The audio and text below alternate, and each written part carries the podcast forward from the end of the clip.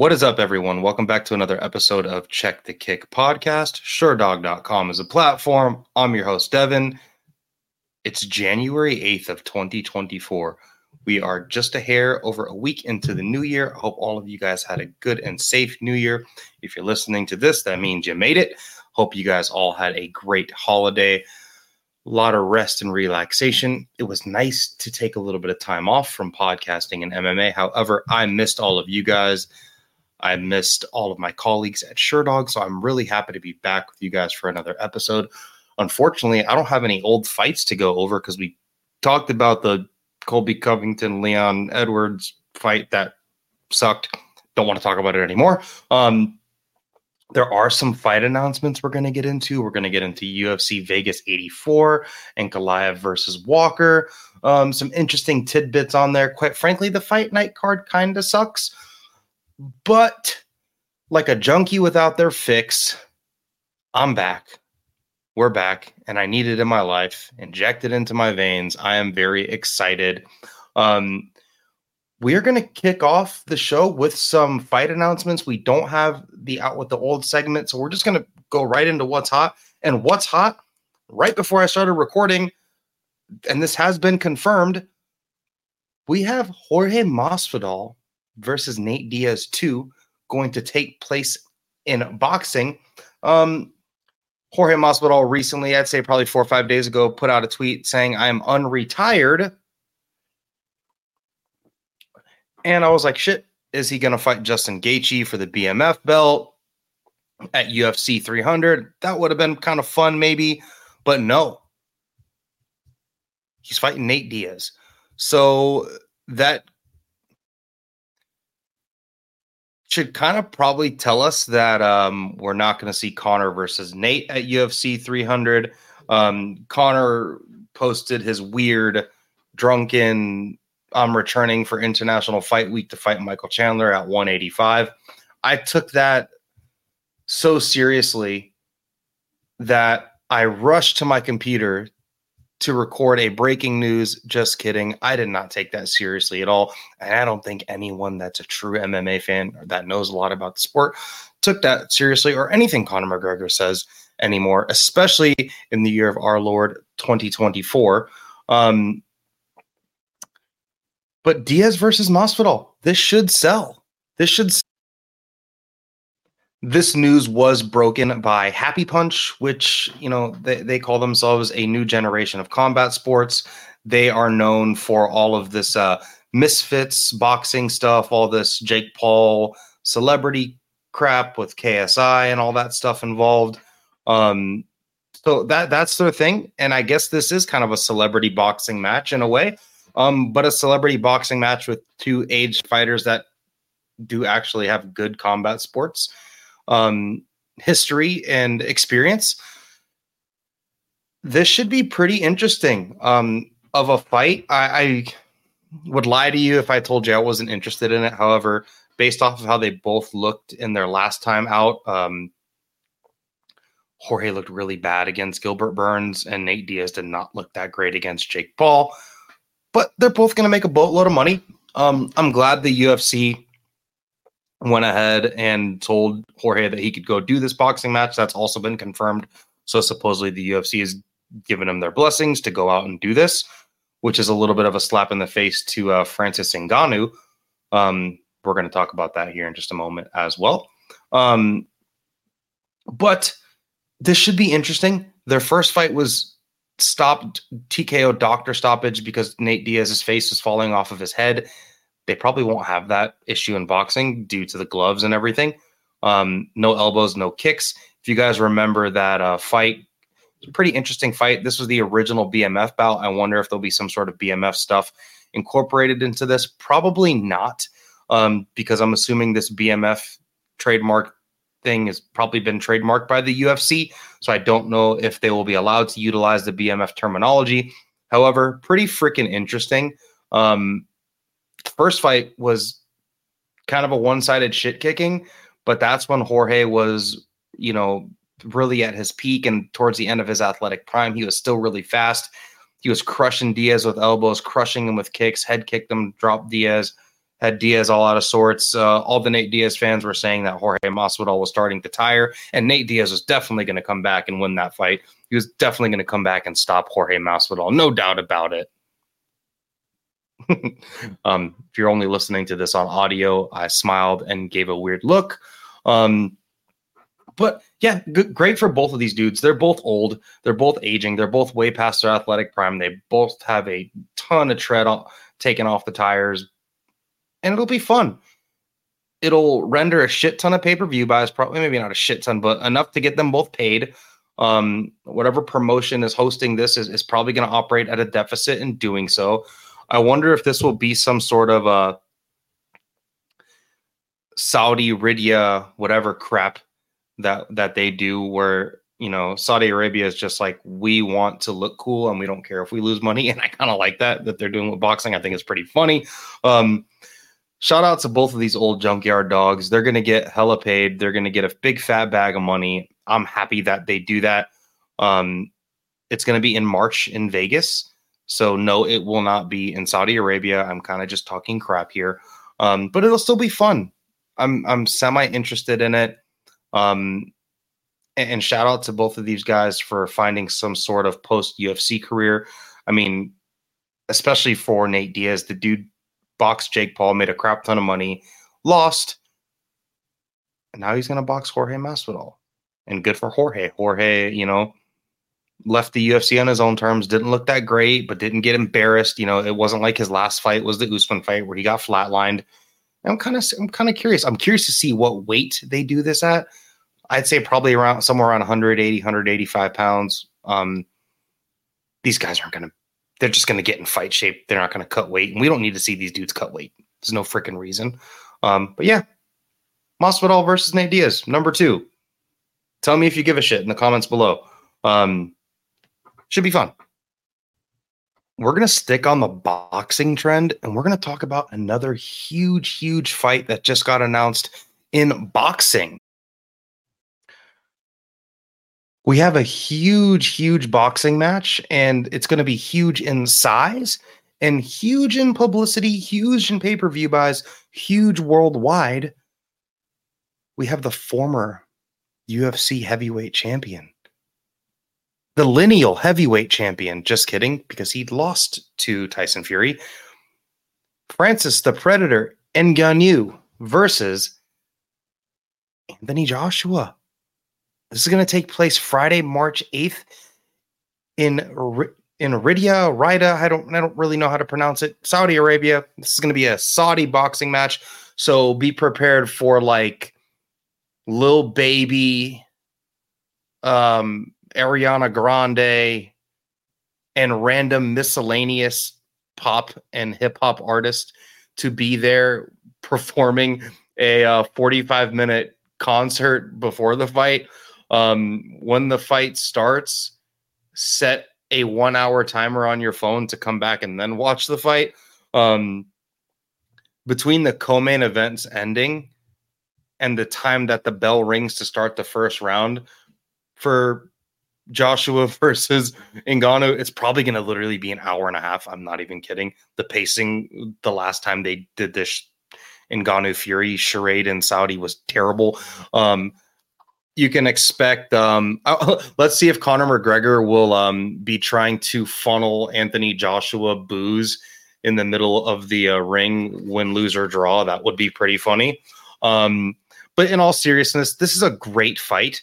Um, Francis performed so well against Fury his last time out, and he exceeded all of our expectations. And then Joshua looked great his last time out, um, winning via stoppage and kind of a shit kicking, and he went back to his old former self.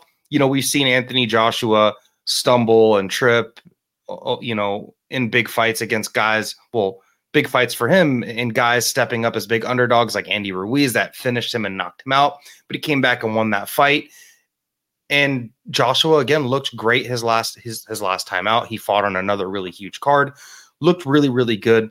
Francis Ngannou did lose, you know, a split decision to Tyson Fury in his last time out. Stepped up against all odds, You know, he didn't win the Sherdog Fighter of the Year. However, a lot of people had him as their Fighter of the Year, and I would not, I wouldn't argue it. Even off of a loss in only one fight, the dude, in all of one year, he, you know, told the UFC to go f themselves, and we all made fun of him.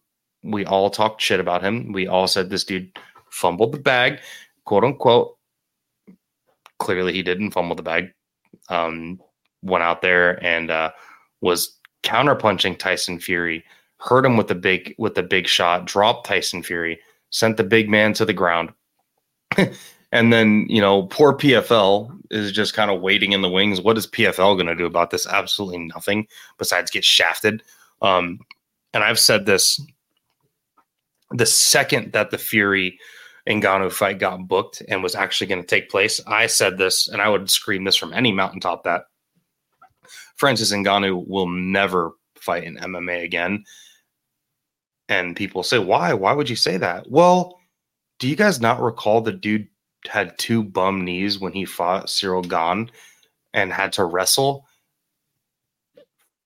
Francis Ngannou weighed 277. He's six foot four, six foot five, anyway, 277 for his Tyson Fury fight. He's had knee surgery to repair torn ligaments, ACL, MCL, meniscus, I believe, in his knee, in his was it his left knee? Yeah, it's only got two of them, left or right. Um, but uh, if you're not aware what MMA practice and wrestling, just wrestling, does to a late 30s, six foot four, six foot five, 277 pound human, um, think about it. There's it, his fight with Tyson Fury was probably less demanding on his body than one day of wrestling practice over at Extreme. Is he at? Um, oh no, he's with Eric Nicksick um, down in Vegas. So yeah, uh, Francis is definitely never fighting in MMA after this.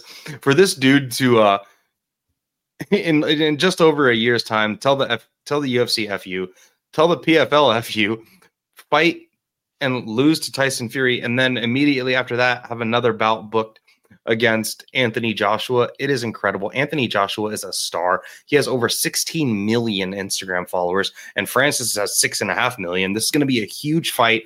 Um, it's funny that Francis Ngannou, I believe, is ranked number 10 in the world. He is stepping over guys like Joe Joyce and Zhang Zhilei, um, stepping over guys like Andy Ruiz, and, and getting these huge, huge stepping over guys like De- Deontay Wilder. Deontay Wilder looked like shit his last time out against Joe Parker. And that was, you know, Deontay Wilder looking so terrible like his last time out is, is kind of what segued this fight in, into place, which is great for for um great for Francis. I'm very excited. Um, this is going to be a hell of a fight. Francis did look really good. He looked very buttoned up. He looked very polished. This was not the, the Francis we saw last time out was not the Francis Ngannou that fought Jairzinho Rozenstruik. This dude was counter punching. His jab looked good. He looked composed.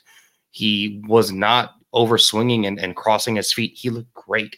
Um, shout out to Francis Ngannou for quite literally securing the bag. The dude did not fumble the bag. And shout out to Anthony Joshua for taking this huge fucking risk Francis Ngannou has one pro fight, and it's against Tyson Fury. It's a loss. Um, this sets up a big fight. We have Tyson Fury versus Usyk. Obviously, there's a rematch clause there. If Usyk wins, there'll be a there'll be a second fight. You know, either way, those dudes are going to be fighting each other twice at least. So this is kind of a a potential. I mean, if Francis Ngannou wins this fight, he will be fighting whoever comes out on top from the Fury and Usyk ordeal. And if Anthony Joshua wins this fight, he could easily get his rematches with Usyk, and him versus Tyson Fury would be fucking huge. Heavyweight boxing. It ain't so bad after all.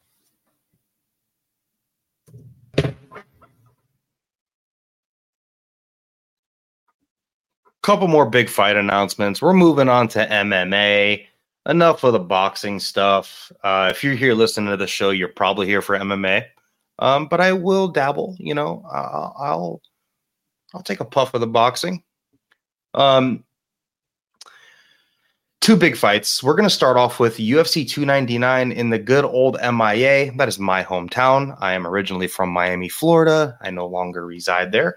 Um, lived there for a very long time, over 25 years. Um, we have the number three ranked light heavyweight, fo- light heavyweight, lightweight former interim champion facing the number 12 ranked Frenchman. We have Dustin Poirier versus Benoit Saint Denis. And this is pretty funny because the name Poirier, he's from Louisiana, which has a very huge French influence. So, in a way, this is France against France. We got the old fur trapping, old fur trapping Frenchman down in Louisiana versus the uh, escargot eating French from France. Um, this is a hell of a fight. There's probably odds on this that I didn't pull that I probably should have. Um, I'm going to assume that Dustin Poirier is the favorite. He's coming off of a pretty vicious loss, and Benoit Saint Denis on a five fight winning streak. Um, shout out to Dustin Poirier for um, doing the same thing that Justin Gaethje did when he fought Rafael Fiziev. He, they are the, these young guys are uh, they're streaking, and you know these old dogs that are still very good fighters with big names are are not. You know they're they're kind of releasing their their releasing their stranglehold on the top five of this division, which has really caught up by a lot of these guys for quite a while. Um, Islam Makhachev kind of made his way into that. Charlie, Charles Oliveira kind of made his way into that. And we have Benoit here taking a huge jump. I mean, it's the equivalent of, you know, you ever climb a flight of stairs and you do the thing where you try to skip a stair or two. Well, this dude is is skipping floors. Um, the fighters that are in between number three and number 12, there's some very good very good fucking fighters in between there, in between there. But Benoit Saint Denis, he, he's this fight actually. As an MMA fan that loves to watch great fights, this is an amazing fight. This is pure violence. As a dude that is a big fan of both Dustin Poirier and Benoit Saint Denis, it's gonna hurt me to watch these guys beat the shit out of each other. Um, Dustin Poirier, one you know, one of the best boxers in the UFC great southpaw, amazing check right hook. That's his thing. Um, pretty good kicks. He's tough as shit. He has good BJJ. He's good, got good submissions. He submitted Michael Chandler after piecing him up. He is a great combination puncher that once he gets rolling on dudes, you know, very close round in his in his last fight against Justin Gaethje. I scored the first round for him. Some people scored it for Gaethje. Either way, you know, and then he got caught slipping with that head kick. That head kick could knock out anyone. Shin to the temple and then foot wrapping around the back of the head, you're going night night. And Dustin Poirier is a guy that, you know, he's tough, but not as durable as he probably wants to be, but he has the ability to hang tough in the pocket. Benoit Saint Denis is a, I mean, he fights like a French special force fighter. He is incredible. The dude the dude can put pressure on people. He can he can grapple. He's he's got amazing kicks. He's a great body kicker. Look what he did. Look what he did against Matt Frevola his last time out. Matt Frevola tried to exit the pocket. He thought he was at a safe range. Benoit Saint Denis cut the angle, hit him with the head kick. Prior to that, um, you know, crushing the crushing Bonfim. He's looked really, really good. This is an incredible fight. This is blood and guts. Um, they are making this a five round co-main, which both of them wanted. Great. Benoit Saint Denis wins this fight, and he's getting a title fight. Dustin Poirier wins this fight. He's making a boatload of money and probably fighting for a title himself. Um, I'm here for it. Great fight, awesome fight. Love both these guys. This is like, I mean, write it on your calendar, circle it, tattoo the date of this fight on your hand. This is not something you want to miss. And the final MMA big fight announcement, this is going to be on UFC 300. They're they're really starting to beef this card up, and I'm curious to see what's going to go on. I really hope, you know, when this fight was announced, Dana White announced this fight as a title eliminator, which this is going to be in the UFC lightweight division, um, which kind of leaves Justin Gaethje out there, which makes me think they may be trying to put Justin Gaethje on UFC 300. Hopefully, they don't make him. Hopefully, it's not Max Holloway really don't want to see Max Holloway take punishment from such a hard, just such a punishing fighter as that Justin Gaethje can be. Um, but we got Arman Tsarukyan versus Charles Oliveira in a title eliminator. This is announced by Dana White just yesterday. Um, and this fight makes a lot of sense. Both of them have their last wins coming off of Beneil Dariush. Charles Charles Oliveira went out there and what we thought was a shutout at the time against Beneil Dariush, who was streaking and looking great.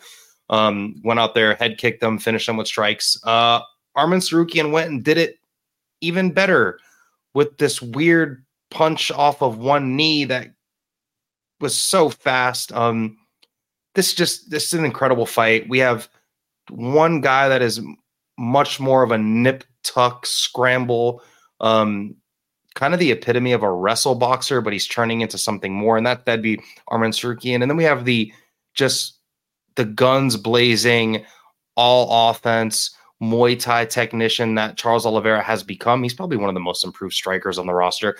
And then he has that deadly BJJ that can always, you know, always fall back on. Um, Whoever wins this will be getting a rematch with Islam Makhachev if Islam Makhachev is still the champion.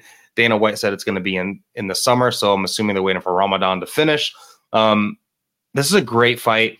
Both of these dudes, especially Armin. Armin looked really good. He fought short notice against Islam Makhachev in his UFC debut and went out there and, and has given Islam his hardest fight outside of um, Alex Oliver, Alex Oliver, Alex Volkanovski. Um, and then Islam went out there and got probably you know top three knockouts of the year uh, last year in 2023 when he went and finished Alex Volkanovski. So we've got Arman sitting here who who's a great fighter, young, streaking, doing all the right things, and then we have Oliveira, the OG, the old workhorse, the dude that's been doing this, former champion the UFC is going to take their toys and break them against each other. And I kind of like that in this fight. I think this fight makes all the sense in the world. Um, Charles Oliveira was supposed for supposed to fight for the title. Things happen, fell off. Volk slid in, and then now Arman Tsarukyan has looked so good, streaking. You know, he's people thought he was just a scrambly wrestler, but you know, ask Christos Giagos, ask Joaquim Silva, ask Beneil Dariush if that's the case. Um, look, look what he did to Joel Alvarez. Early prediction: this could look a lot like the Paul Felder and Charles Oliveira fight. Arman Tsarukyan is a great scrambler, very top heavy, and he, I mean, I mean, just go watch that Joel Alvarez fight. Look at the punishing ground and pound that he lands on people. Um, and he's just such he's become such a nip tuck striker. He's so defensively sound. Charles Oliveira is just an offensive dynamo. His strikes, he's got big power, great kicks, great power with his punches. He punches, he's a straight puncher. He's got, I mean, that left hook he murked Charles Oliveira with, or Michael Chandler with, was just incredible. Um, these are all a bunch of fights that I'm super high on for this year. I'm super stoked. Um, and I think this may be Arman Tsarukyan's time to shine and and earn that rematch he so well deserves. All right, guys, moving on to UFC Vegas 84. I believe that's what it is. Who knows who's keeping count anymore? I don't even think the UFC is keeping count. I think they're just like, eh, 92, 84, 73. I think they're just fucking making up numbers at this point. Um, pretty fun card. Uh, it's definitely uh definitely a card of uh some old guys, some new guys, a couple rematches in the main and co-main. It's definitely a card that they're giving us after a long time off. We would be talking a lot more shit about this card if this was just our standard weekly MMA. But it's been a while, so I miss it. And like I said in the beginning of the episode, I'm like a junkie waiting for his fix. Where you at? How far away are you? When will you be here? It's this Saturday, the 13th. Um, and I, am gonna skip the Ricky Simon Mario Bautista fight. I know that you guys are here for that, and and honestly, it, it's a better fight than the fight I'm gonna replace it with. However, Jim fucking Miller does not have a lot of time left, and he does not have the same case as Tony Ferguson, where I stopped breaking down and talking about Tony Ferguson fights because I felt bad. Not Jim Miller, baby.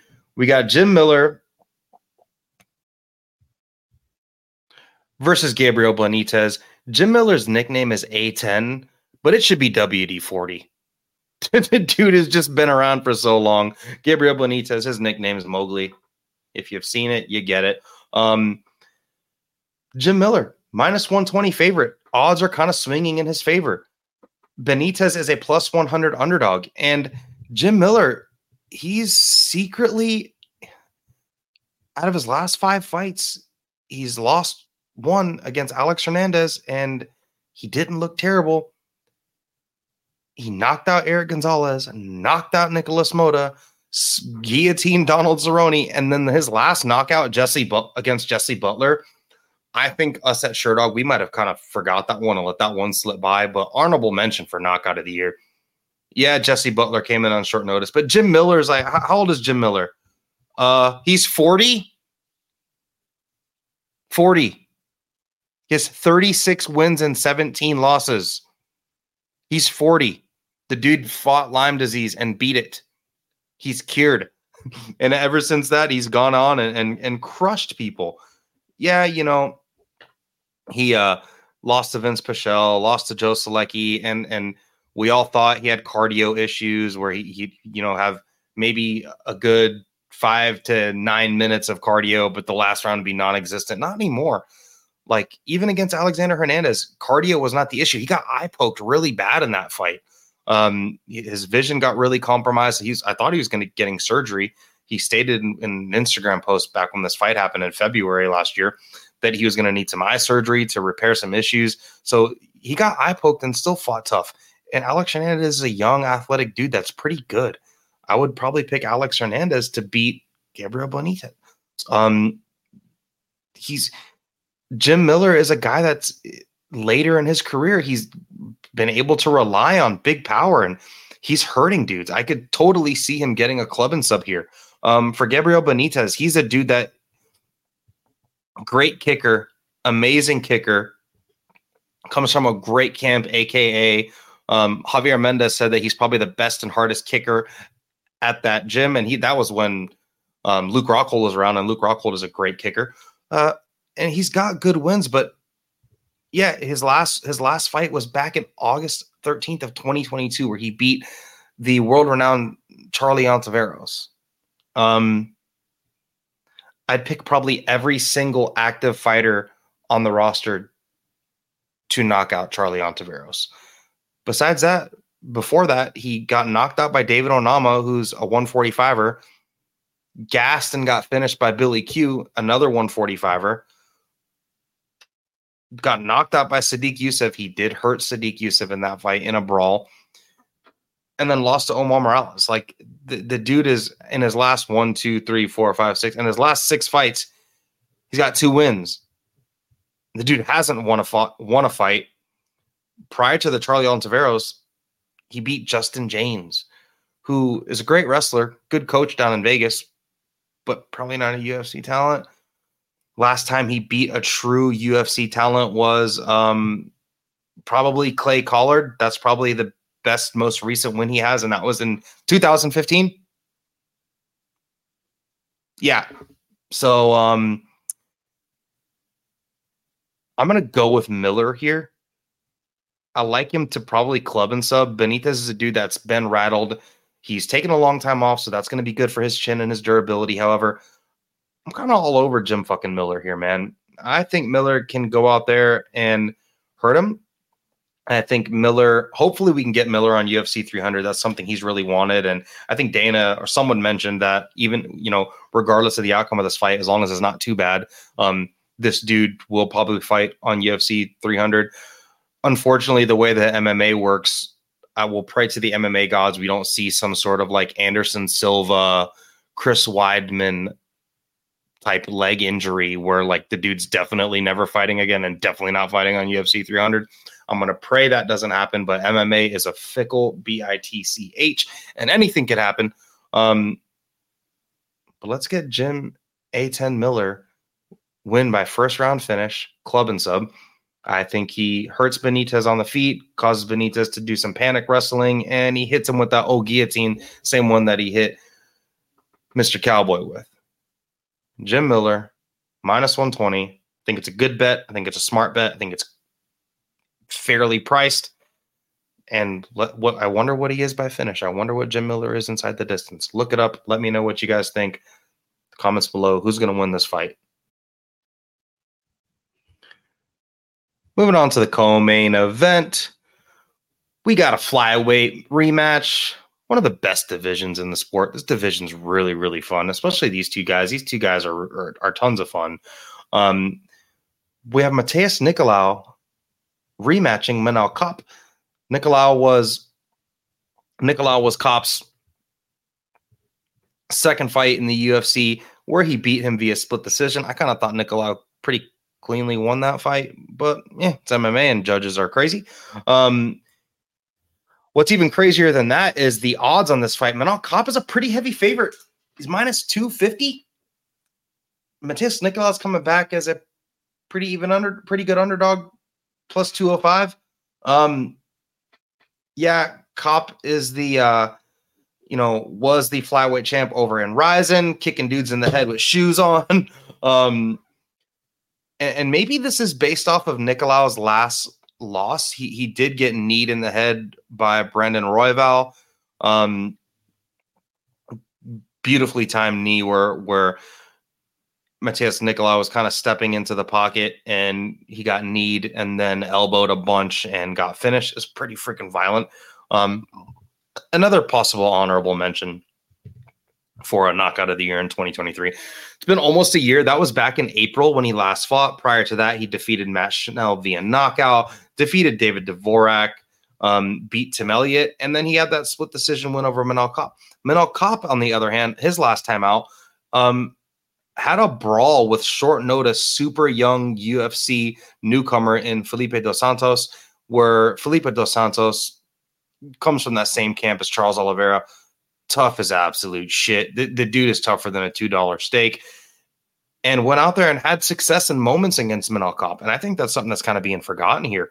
Um, Felipe dos Santos was having lots of success just making the boxing exchanges go longer than Manel wanted to and forcing Manel to fight off the back foot a little bit in those exchanges where Felipe dos Santos would go forward and throw two, three, four punch and four strike combinations, he was having success and visibly rattling Manel Kape.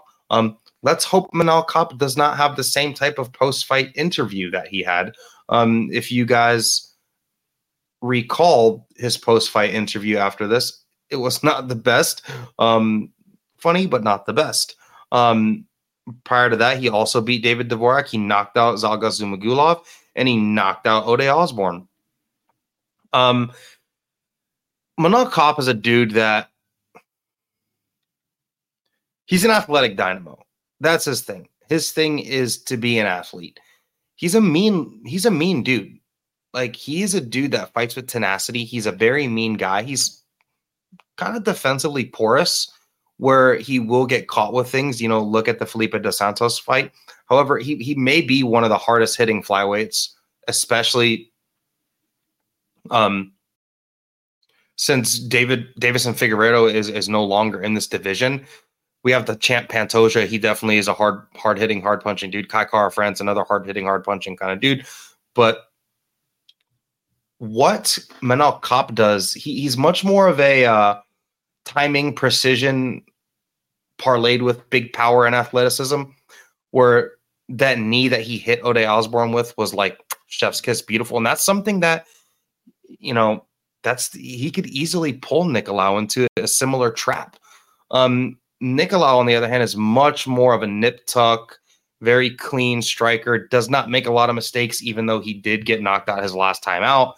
Um, for Nicolau, funny enough, the only losses this dude has in the UFC are via finish, and his only losses in in general all come via finish. And for Nicolau's three losses all coming via stoppage. He's not a dude that seems defensively, you know, sorry, um, damage wise, he's not a dude that seems porous. He's pretty defensively sound. He's not a, you know, doesn't have a glass chin or anything like that. He's not it's just MMA, especially at this level in in these divisions.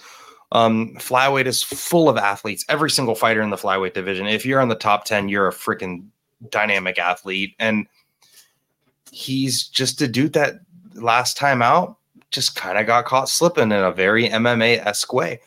I could see he had a lot of success in this first fight, taking down Manel Kape. I could see him, you know, winning the first round and just kind of stymieing Cop and, and take him down. And, and I don't want to say lay on him, but take him down and take some wind out of the sails.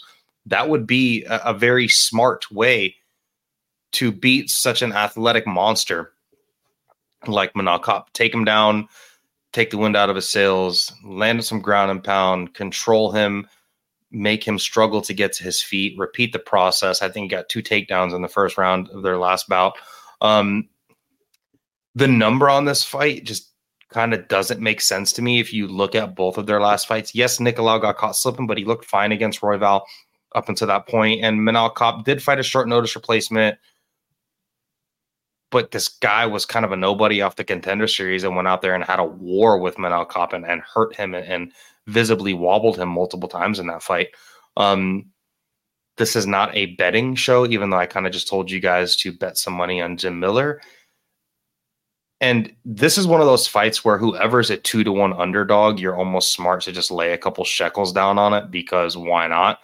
Um, if you're if you're a betting man, I like Matheus Nicolau to probably win another decision here. I, I could just see him. That knockout loss is probably going to cause him to only fight smarter. He is out of this whole entire out of this whole entire division with all the dudes in the top 15. Obviously, Pantoja beat Manel. Pantoja is a beast, but Pantoja is a dude that leaves way more openings defensively than someone like Nicolau. I could just see Nicolau fighting a very studious type fight, getting his takedowns, landing strikes, getting out, staying on the outside, and, just slowing this fight down. If he fights this, if he fights this fight at his pace and does not get caught slipping, it, it's going to take Manel Kape to catch Nicolau slipping. And Manel Kape's the dude to do it. Don't get me wrong. But as a minus 250 favorite coming off of both of their previous fights. I just, you know, in a rematch like this, there's just kind of no reason for either one of these guys to be so skewed. And, eh, you know, this fight should almost be uh, much closer to a pick 'em. Um, you know, if if Manel Kape was a minus 150 favorite and Matheus Nicolau was a plus 160 dog, like that makes sense to me. But plus 200 minus 250. I'm going to lean with the underdog here. Um, I'm not betting this fight though, so you know, take this all with a grain of salt, please. But I could just see Nicolau fighting a very nip tuck fight. All he has to do is out wrestle him for 1.5 rounds and and not get hurt, and he could easily win this fight. And when I say 1.5 rounds, I mean wrestle him for the first round and wrestle him for the first half of the second round and hope the judges score it properly.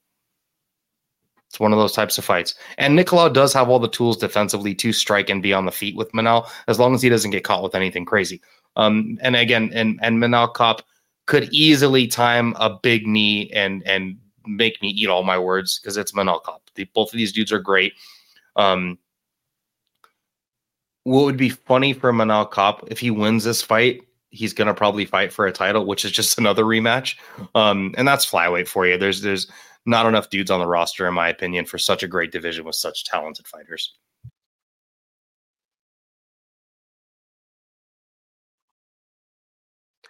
Moving on to the main event, we have Magomed Ankalaev in another another rematch here for Magomed um, versus Johnny Walker.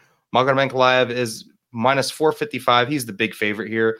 Walker's coming back as a plus 350 dog which is funny because the out of the short amount of time their fight went um, last time around, the the odds have skewed even more in Ankalaev's favor, which they should. Um, and and this is something that uh, my colleague over at Sherdog Ben Duffy uses quite quite often, and I'm just gonna say it. Magomed Ankalaev is probably the uh, most unlucky fighter on the roster, and he is just set for blunders The dude will cross the street, to step in dog shit. I'm sorry, Ben. I stole that from you. However, it is the it's just a perfect way to describe Magomed Ankalaev. You look at his fights with Paul Craig, where he's absolutely dominating him, and then he goes and gets submitted via triangle choke. That was at the four minute, 59 second mark. That's his only that's his only loss on his whole only loss in his whole career. it's just really funny. Um, and the dude looks great. He's he there's an argument that this guy is the best light heavyweight on the whole entire roster. Johnny Walker, on the other hand, he is a dude that is prior to this fight with Magomed Ankalaev, Anthony Smith told him that he was stealing from his family. He's trying to hurt his family. That that fight kind of sucked. Um, and Johnny Walker did what he had to do to win. He, you know, he utilized his leg kicks. The Paul Craig fight, that that that fight kind of played out exactly how most people thought it would. The Ion Cutelaba, he went out there and out wrestled and like took Ion Cutelaba's back. Very interesting. Um, won via RNC in that one there. The Jamal Hill knockout was uh pretty funny, in my opinion. Um, Johnny Walker, when he broke onto the scene, those like standing elbows that he hit Khalil Rountree with, it literally sounded like someone hitting a coconut with a hammer. Some of the most just, just boom. Like I can't even describe the, the, the, sound. Go watch that back. It's incredible. Um, Justin Ledet, I don't even know if that where that dude's at. The the the flying knee against Misha Cirkunov. But then when he came and, and fought Corey Anderson, that was definitely a reality check. Corey Anderson was like, Hey, what if I don't fall victim to um the worm and this guy just being giant? What if I just punch him a lot? If you go and, and watch back um I think it was the Henrique Silva Lopes um, loss where he got knocked out in jungle fights. Uh, maybe it was maybe it was the Wagner Prado fight, but there's a fight on on there's some fights. I did not go back that far. I didn't go 10 years back watching tape for this, so sorry. I didn't go back to jungle fights. Um, but there's a there's a fight out there where Johnny Walker literally got knocked out like four times, and then the fight was finally stopped. So Johnny Walker's not the he is the definition, in my opinion, of a glass cannon. The dude is absolutely freaking huge. He's six foot five. He enters the cage at least 235, 240. He's the biggest light heavyweight I've ever seen. Probably the biggest light heavyweight that's ever existed. His little brother is actually um, debuting as a heavyweight, and Johnny Walker's bigger. It just blows my mind. This dude should be a heavyweight with his athleticism and his speed. He, he's he's a guy that's always going to be defensively porous. He's a guy that's always going to be durability wise non-existent as well. You want to touch him, you can. Ask Corey Anderson. Corey Anderson just went out there and punched him a lot very hard. Jamal Hill punched him a lot very hard. Um, since he went over to Ireland and, and got with with Conor's camp over there, it, it I don't think slow and methodical Johnny Walker is the best Johnny Walker. I honestly don't think Johnny Walker is intelligent enough to employ the game plans he is, you know, that that Kavanagh is trying to employ him with. I just don't think he's a I don't think he's intelligent enough. I think he's much more of an athletic freak that when he was relying on his athleticism and his power, he would just go out there and crush people. And I think that would be his best shot against Ankalaev. But Ankalaev hurt him with the body shot and there it crumbled him, caused him to drop to a knee and it's really funny that Ion Cutelaba and Johnny Walker have both thought to themselves, hmm, here's the most nip tuck, technically sound fighter in my division. Let me see if I can confuse this robotic Russian with some sort of drunken master. You know, let, let me see if I can rope a dope this guy. Like Ankalaev is literally the last guy you're going to rope a dope. However, um, Ion Cutelaba and Johnny Walker have both tried it. Um, their last fight, Ankalaev was pretty clearly winning the first round. However, Johnny Walker did have some success with the leg kicks. But um, the way that it ended, Johnny Walker, they they asked him where he was. He said the desert. They probably thought dessert, like ice cream. Um, and it ended up in a fight that shouldn't have been stopped. It was wrongfully stopped, in my opinion. Walker seemed fine, even though he did take some knees to, to the ground. He, you know, and, and it honestly should have probably been a DQ, but this ended in no contest, I believe. Um, let me verify really quickly. Yep, no contest, illegal knee. Pretty interesting. because He probably should have been a DQ win for Walker. Um, I just don't see a path to victory, even though if anyone is going to lose in some really ridiculous way to Johnny Walker, it would be Magomed Ankalaev. You know, but Ankalaev in a five round fight, the last time we saw Walker go five rounds was against Thiago Santos, and that was Thiago Santos post John Jones, and it was just a terribly boring fight where Thiago Santos literally had success with grappling Johnny Walker.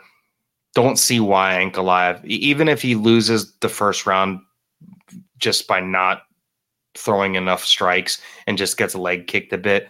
By the if this fights, if this fourth round starts in this fight, look at all the punishment that he took from Jan Blachowicz, who is a much more technically sound striker compared to Johnny Walker, and equally powerful and equally dangerous to as Johnny Walker, and a much better kicker than Johnny Walker. Look all the look at all the damage that he took from Jan Blachowicz and was still able to get takedowns and win closing rounds of their fight um, to make it a draw. Give me Magomed Ankalaev via third or fourth round TKO stoppage. I think he can buzz up Walker on the feet but I think he just takes him down and just TKOs him with ground and pound. Walker is like he's like one of the best worst fighters on the roster, but that's why he's a light heavyweight. He he's just a guy that he's just giant and he's a true athletic freak. Um, and whenever Johnny Walker fights, it's, it's typically fun, besides the Anthony Smith fight and the Thiago Santos fight, but either he wins in extremely impressive fashion or he loses in extremely impressive fashion. The real question is will we see the worm? Because if Johnny Walker wins, we'll see the worm. And will he blow up his shoulder? I don't know. But that's the show, guys. Check the kick. That's my sign. That's an osprey holding a salmon. I'm Devin. I'm the host. Sherdog.com. Enjoy the fights.